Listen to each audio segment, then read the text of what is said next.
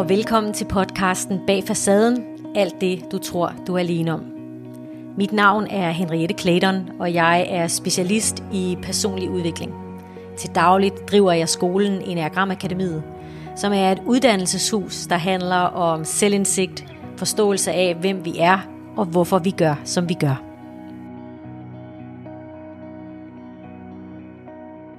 Hej kære lyttere, og velkommen til endnu en episode af vores podcast Bag Facaden. Det er en, øh, synes vi selv, særlig episode i dag, eller det er en særlig episode, fordi vi har vores øh, første gæst med i podcasten. Hende kommer vi til at introducere til dig lige om lidt. Øh, men jeg har lyst til at starte med lige at sige hej til dig, Julia. Hej. Og øh, vi har jo modtaget, øh, vi har modtaget rigtig god feedback på de to seneste afsnit af vores podcast, hvor vi har talt om depression, omkring mental lidelse, øh, primært sådan igennem min historie. Og øh, det er der mange, der har responderet på, både øh, pårørende, andre mennesker, som også øh, måske selv kender til depression, nogen ville gerne høre mere, nogen havde nogle spørgsmål til, hvordan jeg var kommet igennem det. Så jeg har en, en fornemmelse af, at der er noget resonans i det her emne. Hvad tænker du? Jamen, jeg tænker det samme. Øhm, og det var jo det var jo et eller andet sted også det, vi havde håbet ja. med, med både med podcasten, men også med det her tema, mm. at folk kunne genkende både sig selv og, og dem omkring sig, og, og få lidt mere forståelse, og måske få et lidt større ordforråd for, hvad det er, der sker, når man har en depression, eller angst, eller en eller anden ja. form for psykisk lidelse, som, som påvirker deres hverdag. Ja. Så jeg, jeg er simpelthen så glad for alle, der har meldt tilbage og, og fortalt ja. om, hvad det har haft af betydning for dem. Det sætter ja. vi stor pris på. Ja, det gør vi. Det er helt sikkert. Og det der jo er med mental lidelse, det er jo, at det er usynligt for de fleste. Ja. Det vil sige, med mindre vi selv siger det højt, så er det usynligt for vores omgivelser. Og når vi kigger på statistikkerne, og vi kigger på, hvor mange der øh, får antidepressiv medicin, hvor mange der er sygemeldt med stress, depression og angst, så ved vi jo, at det er øh, alt andet lige mennesker, vi møder hele tiden, men som inden bag facaden kæmper en utrolig hård kamp, måske bare for at få en, en hverdag til at hænge sammen. Jeg kan i hvert fald selv mindes en periode i mit liv, for ikke super mange år siden, hvor jeg kæmpede en utrolig hård mental kamp. Men det var kun min allernærmeste, der vidste. Jeg gik på arbejde, jeg øh, optrådte på de sociale medier, jeg gjorde alt, hvad jeg skulle, men havde sådan en oplevelse af, at jeg var nødt til ligesom at, at holde facaden, fordi jeg ikke havde lyst til at overgive mig til at, at have det dårligt. Mm. Øhm, så øh, vi vil gerne øge et ordforråd for det, og vi vil gerne gøre det til en mere naturlig del af samtalen, at der er altså perioder, hvor vi har mindre eller færre indre ressourcer til rådighed end andre måske. Ja. Skal vi introducere dagens gæst? Ja, det synes jeg. Det har jeg glædet mig til. Ja, det har jeg også. Vi har øh, i dag fået besøg af en øh, kvinde, som får lov til at præsentere sig selv om et øjeblik, men som har øh, sagt ja til at fortælle sin historie om det at komme i ubalance med sindet, om at, øh, at øh, kæmpe for at, øh, at opretholde livet og kæmpe med ressourcerne. Og øh, øh, Lærke, velkommen til. Tak, tak skal I have. det er simpelthen så dejligt, du har lyst til at være med. Tak for dit mod øh, til at, øh, at dele. Øhm, og har du ikke lyst til sådan lige at præsentere dig selv? Jo, øh, det kan jeg sagtens. Jeg, øh, jamen, jeg hedder Lærke. jeg øh, kommer fra øh, Vestjylland, som vi øh, måske ynder at kalde det. Øh, så jeg er jo sådan set fra jeres hud, kan man sige. Øh, jeg bor her og i, det er i Aspergere nu. Jeg har tidligere boet i København med min mand og mine to børn. Øh, jeg har en søn på 5 og en datter på øh, 10 måneder. Øh, ja. Du har sagt ja til at være med, fordi øh, at du tidligere har delt øh, med mig, at, at du også har haft en periode, hvor livet var svært øh, ja. og hvor der sådan var, var ubalance. Det er rigtigt. Og den historie kunne jeg egentlig godt tænke mig at give dig ordet til at fortælle, sådan så vi kan høre det med, med dine ord. Så Ja. tag os med på, øh, på den fortælling. Ja, helt sikkert. Øhm, jeg øhm, mødte min øh, mand tilbage i 2009, og vi, øh, vi har haft, og har, men vi, har haft, vi havde et helt fantastisk forhold, da vi, øh, før vi fik børn. Vi, øh, vi drømte om de samme ting, og vi, vi gik på caféer og restauranter, og vi rejste verden tynd, og vi, vi ville det samme i livet, og vi havde det sjovt, og vi gav den bare fuld gas med arbejde og fornøjelser og alt, hvad den kunne trække.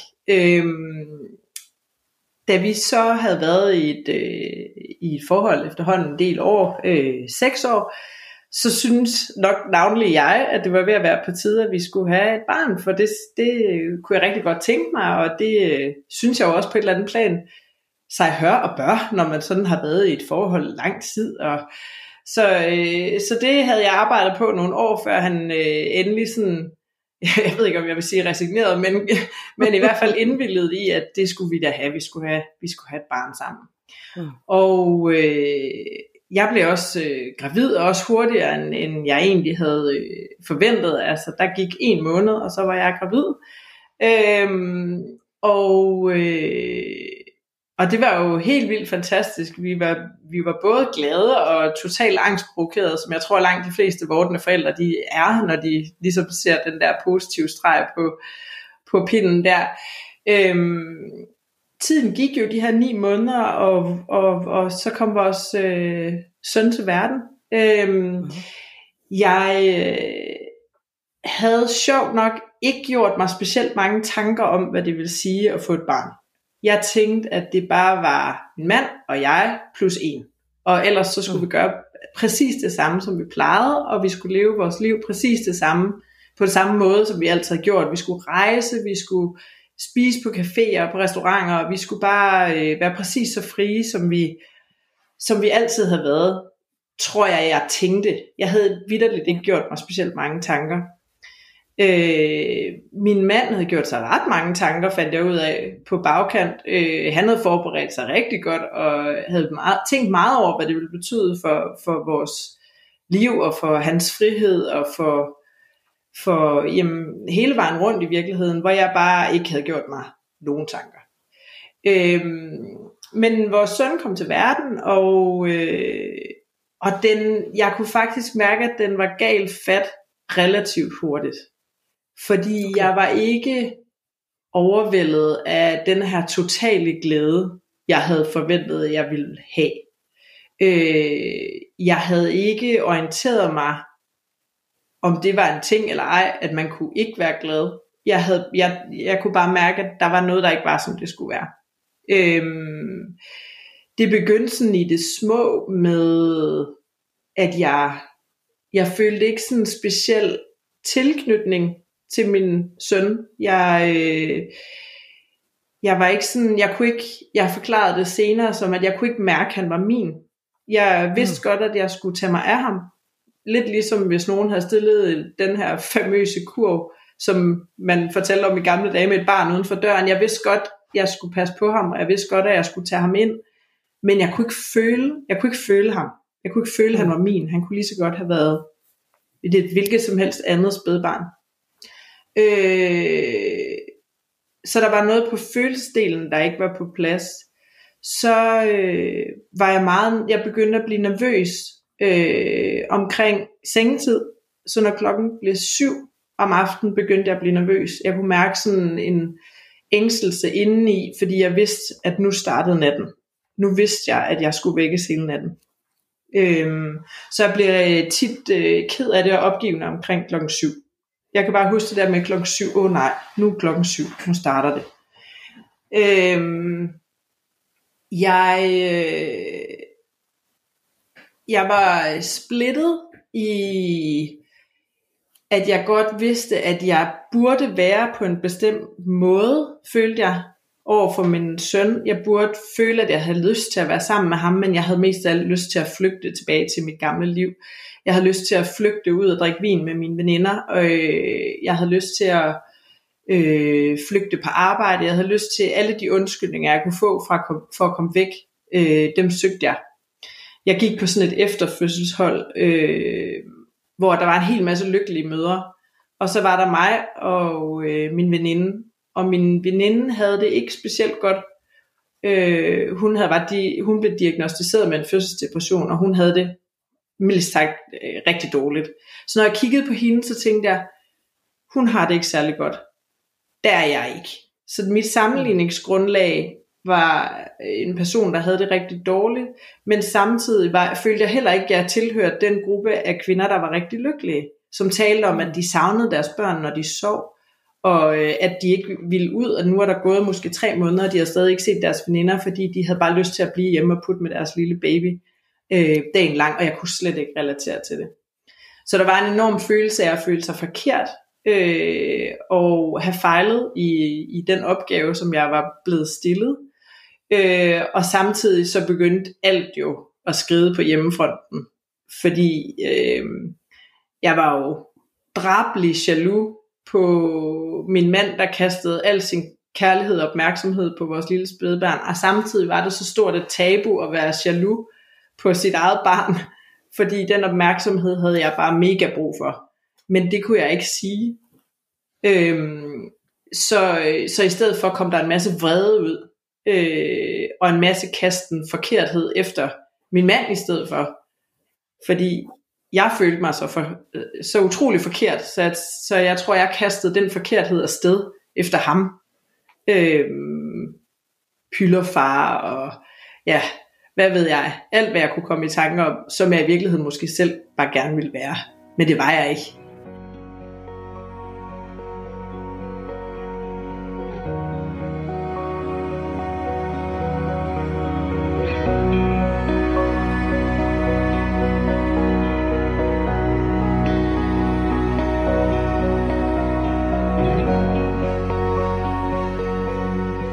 Jeg spørge dig, Lærke, øhm, Vidste din mand, hvordan du havde det? Han havde en fornemmelse af, at noget var galt. Øh, ja. Og jeg husker også, og det kom som regel i skænderier, at han sagde, at han synes, at jeg skulle opsøge en psykolog. Og jeg kan mm. huske, at jeg blev enormt vred, når han, når han sagde sådan, fordi så sagde han jo også, at jeg var forkert. Mm. Øh, eller det sagde han jo ikke, men det var det, han bekræftede min tegn, følelse af, at jeg følte ja, mig det var forkert. det, du hørte. Ja, det var det, jeg hørte. Øh, og jeg vidste jo samtidig godt, at der var noget, der ikke var godt. Men, men det var jo ikke noget, jeg ønskede en bekræftelse af fra hans side. Øh, så psykolog var ikke noget, der på det tidspunkt i hvert fald øh, var en option for mig. Øh, mm. Ej, og slet ikke på hans foranledelse. Nej, nej. Og hvordan, øh, hvordan, øh, hvordan kom du igennem dine dage? Jamen, øh, arbejdet var mit fristed. Altså, øh, jeg havde... Øh, jeg havde altid en undskyldning for, hvorfor at jeg skulle være længere på arbejde, hvorfor jeg skulle bruge så meget tid som muligt der. Øh, det, øh, mine kollegaer, øh, det sammenhold og, og den sociale hvad kan man sige, konstellation, jeg var en del af, det var et super vigtigt fristed, fordi jeg følte mig øh, accepteret, og jeg følte mig blandt venner. Øh, og jeg følte, at jeg var noget værd, øh, både gennem mit arbejde i at, med, at jeg var den eneste, der hvad kan man sige, besad den post, som jeg gjorde, så, øh, så var der rigtig mange mennesker, der opsøgte mig og spurgte mig om ting. Øh, så jeg følte mig som noget værd, jeg følte mig en del af, ja, af en social, øh, en, en social øh, konstellation, hvor jeg var en vigtig brik. Ja. Ja. Så arbejdet var en stor del af det, og øh, når jeg så meget som muligt gik jeg ud med mine veninder. Og hvad, øh, hvor lang tid står det her på? Hvor lang tid har du det så, øh, så ringe? Øh, altså det, det, det, er jo, det er jo trist at sige, at det faktisk varede næsten, det var i hvert fald to og et halvt år. Ja. Øh, altså jeg svingede i, hvor dårligt jeg havde det, men, men det vendte ikke før efter to og et halvt år. Okay. Og hvad var det, der gjorde, at det, at det vendte? Var der et skillepunkt for dig? Eller? Ja, der var, der, var, der var et par stykker, fordi efter det første år, hvor jeg vendte tilbage på arbejdet, øhm, jeg trives eller ikke i at være på barsel, jeg glæder mig meget til at komme tilbage. Øh, så, så efter det første år, der kan man, man får kun, hvad hedder sådan, sundhedsplejerske det første år. Men, mm. øh, og så efter det, så er man ligesom færdigudklækket mor. Men, øh, men, men, men man kan godt kontakte sin sundhedsplejerske, og det gjorde jeg, fordi jeg havde det på det tidspunkt så dårligt, at jeg kunne mærke, at jeg blev nødt til at gøre noget. Så jeg kontaktede min sundhedsplejerske, øh, og, hun, og da hun kom ind, der brød jeg grædende sammen. Og jeg havde ellers, hver gang hun kom, vi var jævnaldrende, jeg var meget glad for hende, øh, så, så fik jeg det godt, når hun var der. Fordi mm. så var der nogen at snakke med, og der kom noget øh, frisk liv ind i min stue, og så, så jeg havde det aldrig dårligt, når hun var der. Det var som om, at, at, at, at ja, det hele så lyser ud, så det var også det, hun så. Hun så en person, der var glad og opløftet, når hun kom. Øhm, der er sådan en test, som dengang, at hvis man bonger ud på øh, 8, øh, der, der er en skala fra 1 til, jeg kan ikke huske, hvad den er. Måske, hvad den, øh, måske er den 10. Men hvis man bonger ud på 7 eller 8, tror jeg det er, så ligger man lige der, hvor man kan tippe enten eller. Og der lå jeg. Så hun, og jeg kan huske, hun sagde til mig sådan, ja, du ligger godt nok der, hvor jeg lige skal holde lidt øje, men du ser ud, som om du har det rigtig godt. Og ja, sagde jeg, jeg har det rigtig godt. Og det havde jeg også, når hun var der. Men når hun gik, så var det et lort. Ja. Øhm, men hende ringede jeg til, og sagde, du er simpelthen nødt til at, at, at komme tilbage, jeg har brug for et møde. Og da hun kom ind ad døren, brød jeg sammen. Og hun kunne ja. godt se, at den var galt fat, så hun sendte mig videre til min læge, og så sad jeg der og græd op ved lægen, og lægen sendte mig videre til en psykolog.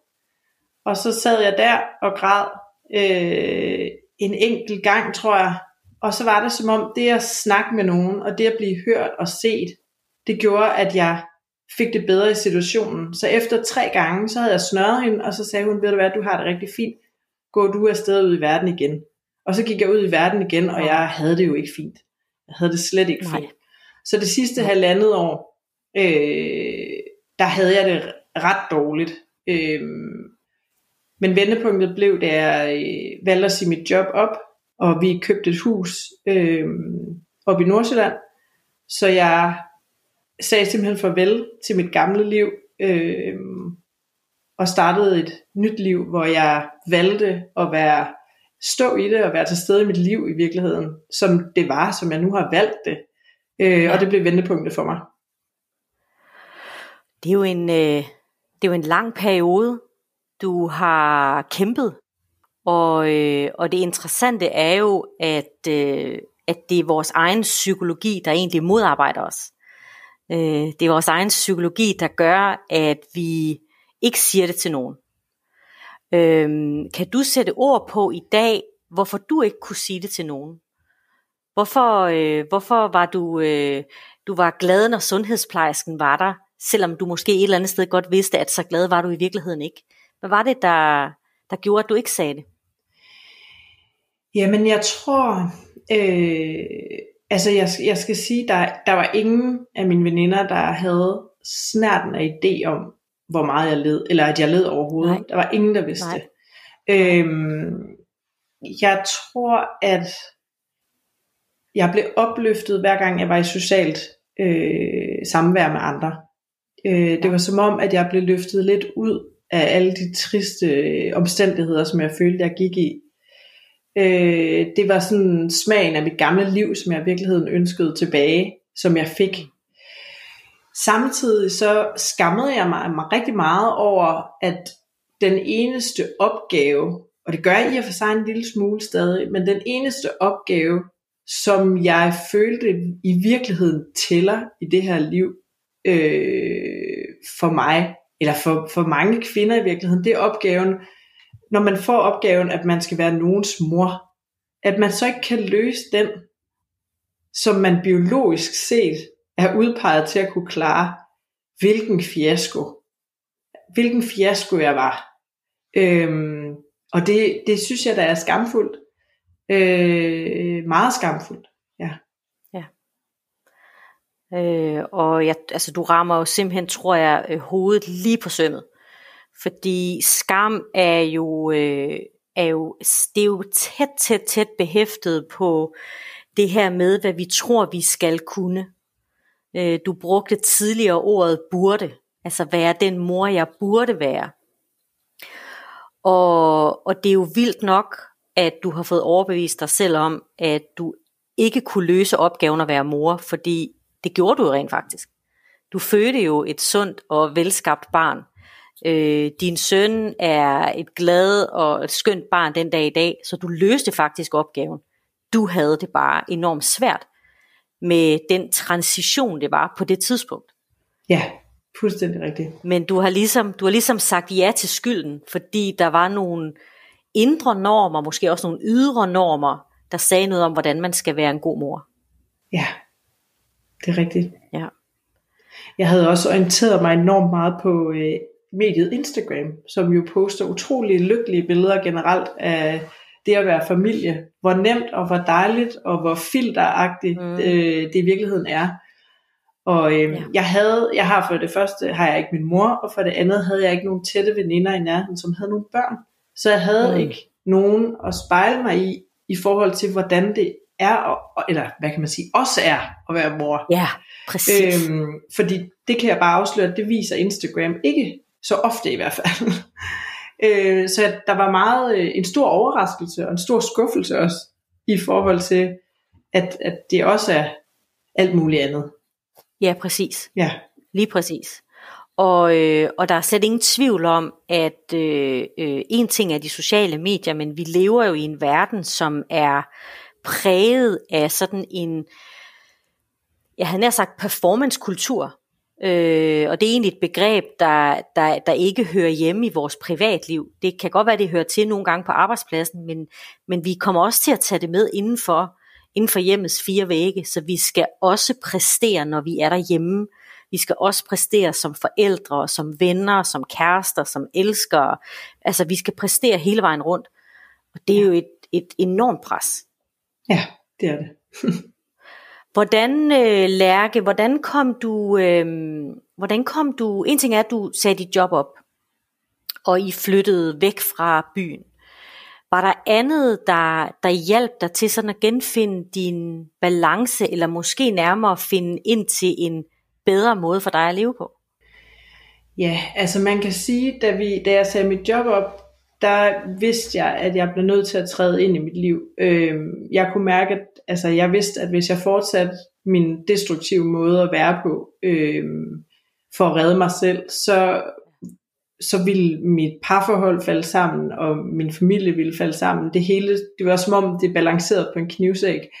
Så da jeg, da jeg fik sagt op, og vi flyttede, øh, og jeg simpelthen trådte ind i mit eget liv, og var til stede, øh, med alt, hvad det indebar i virkeligheden. Der tror jeg også, jeg var klar, øh, altså klar til det. Og, og det der med at trække 100% i håndbremsen, øh, og ture på en eller anden måde at stå i det, ja. øh, det var nok noget af det, der vendte for mig, og også at give mig selv tid, tid til det, øh, uden distraktion og afledning, og steder, man kan flygte hen i virkeligheden. Øh, det gjorde rigtig meget for mig. Øh, jeg har først altså, talt med andre om det på bagkant, øh, hvor jeg ligesom har følt, at jeg har trådt ud af det. Øh, så der er, ikke rigtig, der er ikke rigtig nogen, der har hjulpet mig, udover at min mand jo har stået last og bræst hele vejen igennem, selvom jeg havde det dårligt. Øh, så han har nok været øh, altså en stor støtte i også at komme videre og hjælpe mig videre ved at, at hjælpe mig til at kunne tage de her valg, kan man sige, om at blive hjemme. Jeg arbejder stadig ikke den dag i dag. øhm, og det, det, det gør bare, at min tilstedeværelse er større. Ja, ja. det er klart. Og jeg tror, at intuitivt, der øh, har du givet dig selv, tror jeg, en af de vigtigste jeg har nær sagt gaver, men det er ikke en gave, det er egentlig noget, vi skal overgive os til, men du har givet dig selv tid. Øh, du har givet dig selv tid, og du har givet dig selv nogle nye rammer. Ja. Og det er ofte det, der er et kald på, når vi oplever mental lidelse. Øh, det er ofte et udtryk for, at den måde, jeg er i verden på nu, ikke fungerer i forhold til det menneske, jeg er. Jeg lever ligesom et andet menneskes liv. Det er ikke mit liv, jeg lever. Jeg lever et andet menneskes liv. Ja. Og det vil vores system simpelthen ikke være med til. Øhm, så intuitivt tror jeg, at du, du gjorde det rigtigt, eller det gjorde du jo, fordi du fik det jo bedre, kan man sige. Ja, helt sikkert. Og det var jo også, og det er det måske for mange i virkeligheden, man, man skal jo sige farvel til sit gamle liv, når man træder ind i en ny konstellation, fordi du kan ikke leve det samme liv, som du kunne før. Øh, og og, og det, den transitionsperiode tror jeg bare kan være, eller det kan være svær for nogen. Øh, særligt hvis man, hvad kan man sige, er den første for eksempel øh, i venindeflokken, som jeg var, som fik børn, og de andre fortsætter på vinbar og, og middag, og, og, og så står man lige pludselig der og tænker sådan, hov, hvad skete der nu? Og man skal, man skal finde sig til rette i, at man ja, lever et nyt liv.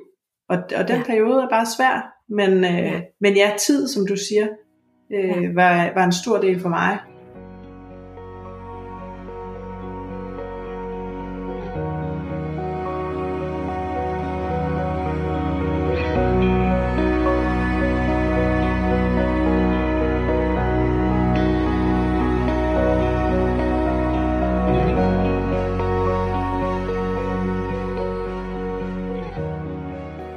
Lærke, du havde jo kendskab til enagrammet øh, allerede inden du blev mor. Det har du haft kendskab til i mange år. Du, du ved, at du relaterer dig til en type 3.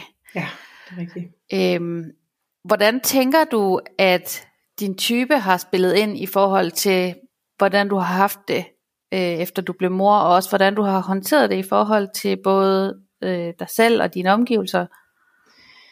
Jamen, øh, altså det står relativt klart for mig her øh, i baggrundsskabens øh, lys, at, der, at, at min type har spillet en stor rolle i, at ingen vidste, hvordan jeg havde det. Øh, det var simpelthen ikke en del af, af scriptet, at jeg skulle vise, at jeg følte, at jeg havde fejlet den her opgave, eller at jeg ikke var i stand til at magte den, eller vise, at, at det ikke kørte på skinner, som det altid har gjort. Øh, og det har ikke været et bevidst valg, at de ikke måtte vide det. Det har bare heller ikke været, jeg, jeg så det ikke nødvendigt. Hvorfor i alverden skulle de vide det? Øh, så, så på min, min, min venindedel, der har det klart været, eller øh, alle mine relationer på arbejdet, for den sags skyld, der er ingen, der har vidst, at jeg ikke har haft det godt.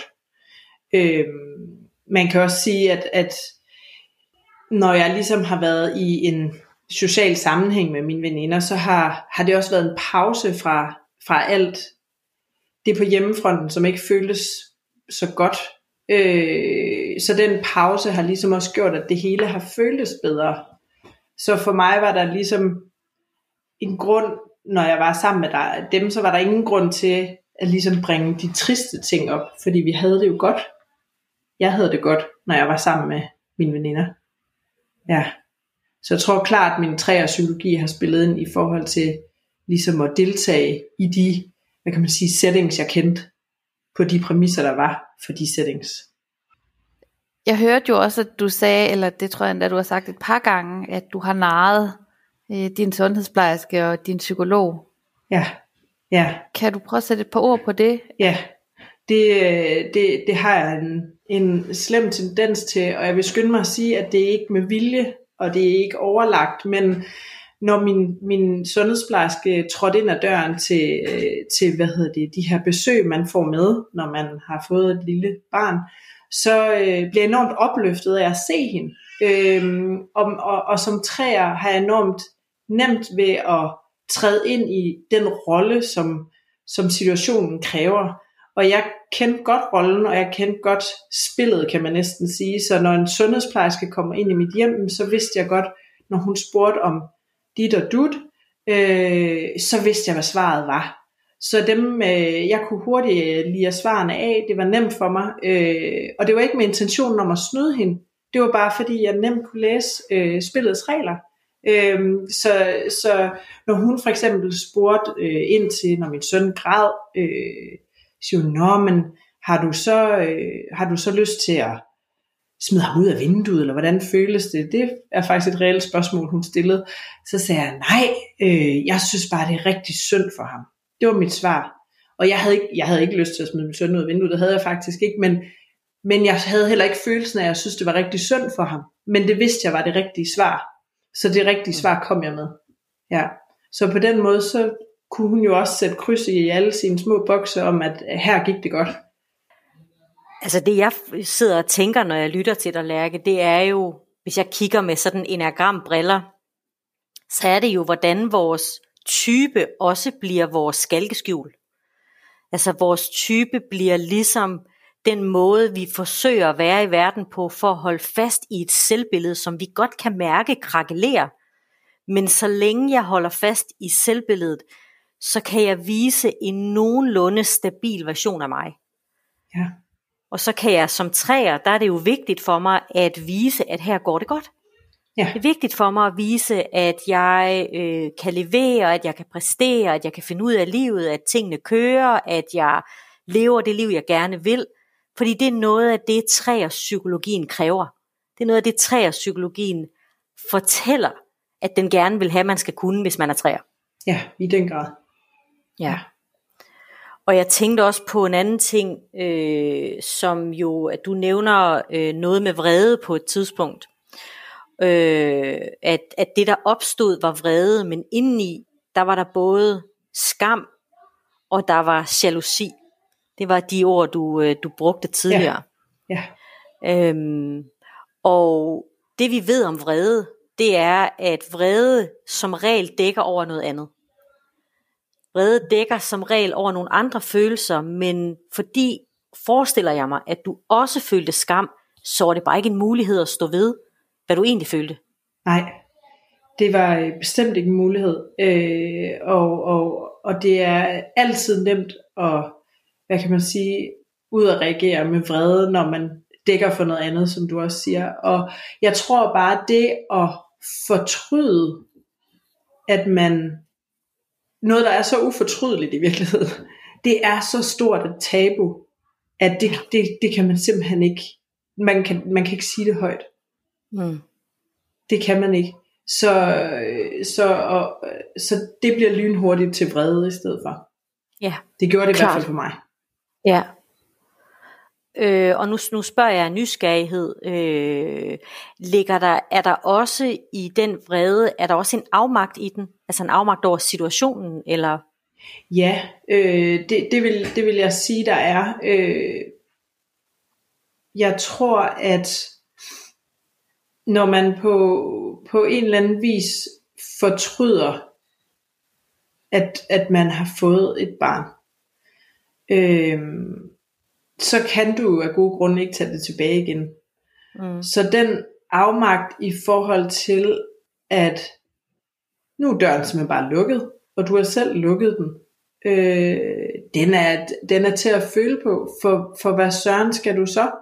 Du har lige bokset dig inde, men, men, men, og du har simpelthen ikke nogen vej ud. Og når ens, hvad kan man sige, for mit vedkommende, altså min soulmate, min partner in crime, min mand han omfavner det 100% og er så kiste lykkelig, som man jo skal være, så er du altså bare alene. Mm. Så der er meget afmagt i det. Ja. Ja.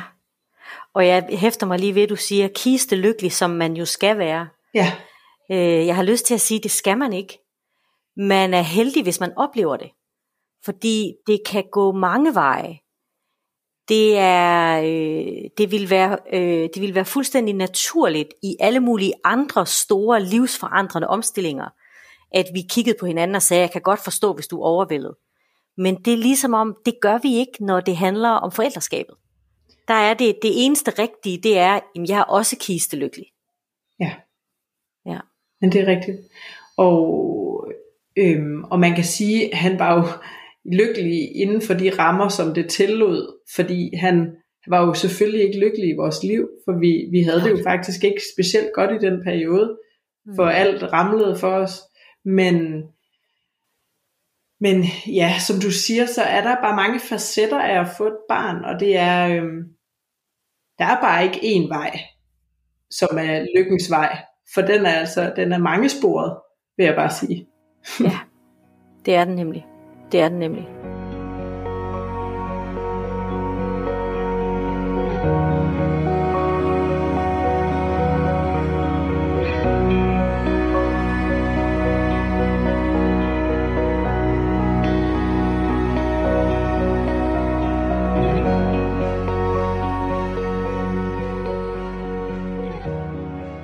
Har du lyst til at, øh, at dele med dig, eller med os, undskyld, har du lyst til at dele med os og med lytterne, øh, hvordan dit liv ser ud i dag?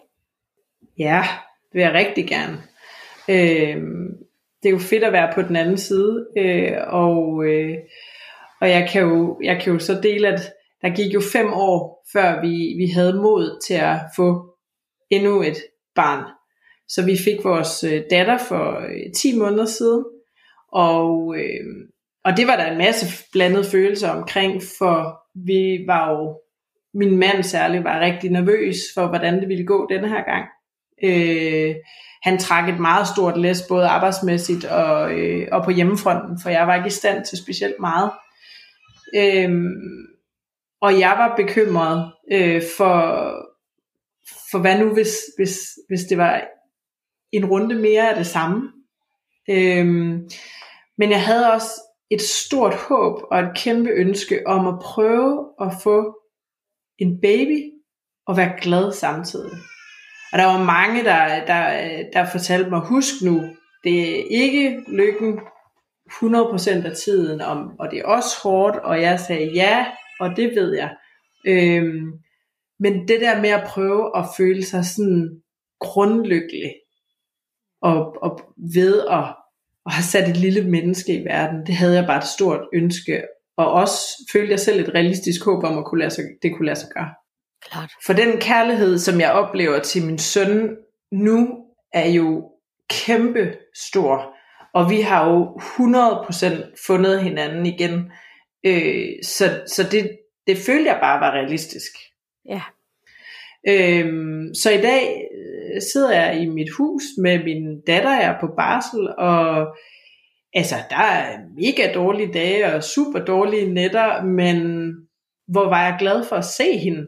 Øhm, hvor har det været fedt at opleve, at jeg rent faktisk kunne komme i mål med at prøve at, at være, være lykkelig. Og, og det lyder som om at komme i mål med noget, jeg har præsteret, for det har jeg sådan set ikke andet end at bare sætte hende i verden. Men jeg tror, mine forudsætninger var denne her gang så anderledes, fordi jeg var klar, og jeg havde brudt med mit gamle liv. Jeg levede et, et liv, øh, hvor jeg var glad. Øh, jeg har tid til mine børn, jeg har tid til min søn, jeg har tid til, at vi har langsomme morgener og langsomme eftermiddage og tidlige af, øh, hentninger og sene afleveringer. Og jeg har tid til mig selv, og, øh, og jeg tror bare, det er bare fedt at være på den anden side og kunne se tilbage på, at man rent faktisk klarede den.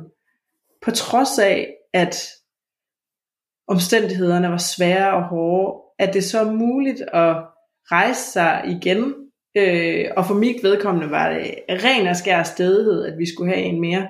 For jeg ville have, at min søn skulle have en søskende. Det var ikke lysten, der drev værket. Det var simpelthen stedighed. Og så det her kæmpe store ønske om at prøve at være mor og være glad samtidig. Jeg kan huske, øh,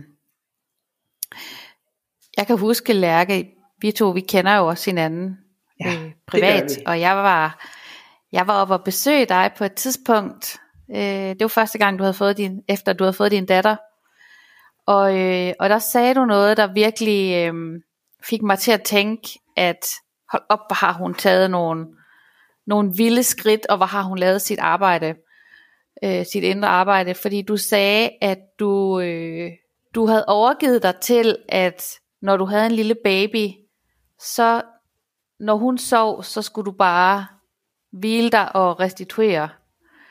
Hvor at du havde så mange forventninger til dig selv, i forhold til, da din søn var baby, at når han sov, så skulle du jo alt muligt. Ja. Så skulle du jo være kone, og du skulle være veninde, og du skulle være... Ja. Øh, du skulle alt muligt og jeg synes, det var simpelthen så rørende at høre dig sige, at, at, at det det pres oplevede du ikke længere. Du har i hvert fald, du har i hvert fald taget et aktivt valg om, at det pres skulle du ikke lægge under for længere. Ja. Det synes jeg var meget sigende for, hvor du står i dit liv i dag.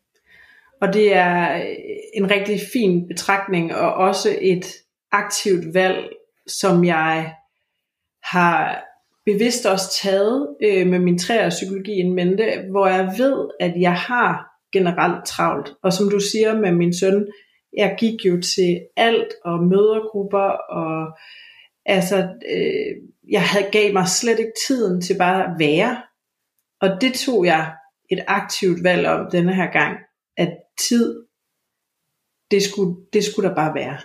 Der skulle være tid til bare at sidde og nyde og ikke lægge nogen pres eller forventninger eller præstationer for mig selv. Ja, det er rigtigt.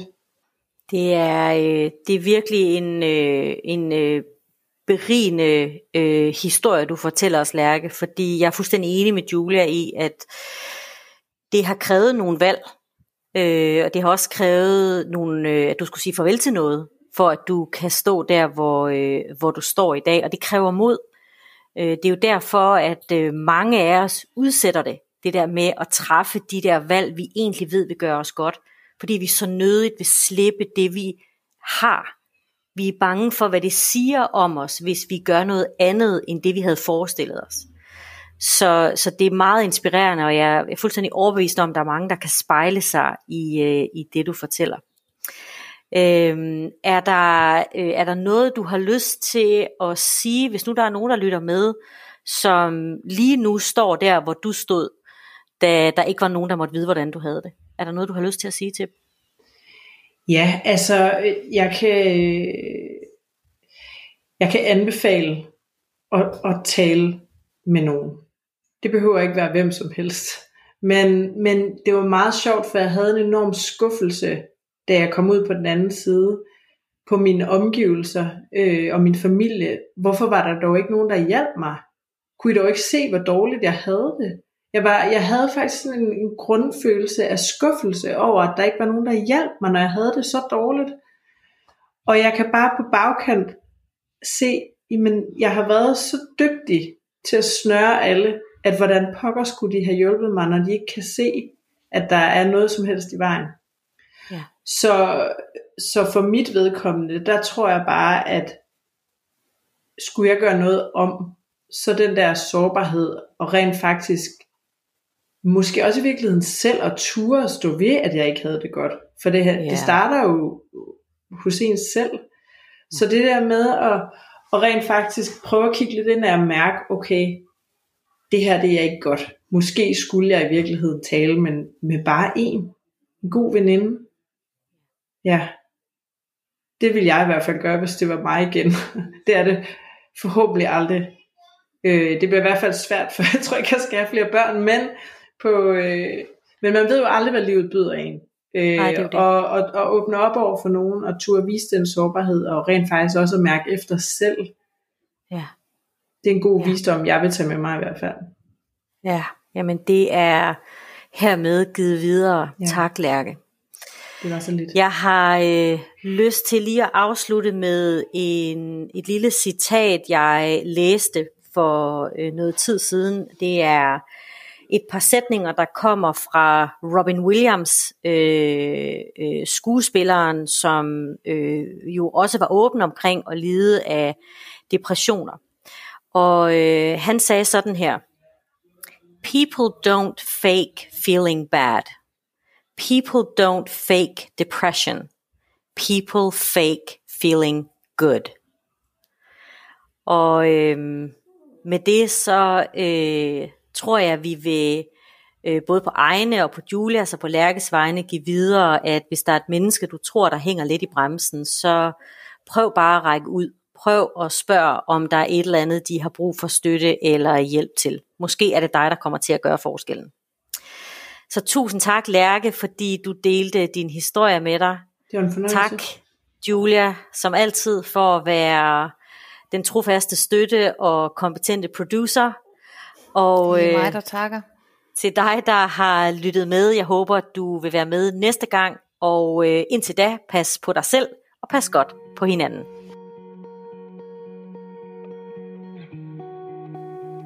Du har lyttet til podcasten Bag facaden.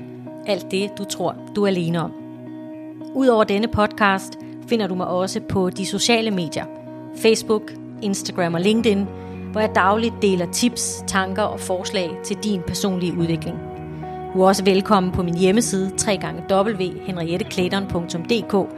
Her kan du se vores mange kurser, foredrag og uddannelser, ligesom det er her, du kan skrive til os med din udfordring. Så er det måske dit brev, vi vælger næste gang. Tak fordi du lyttede med.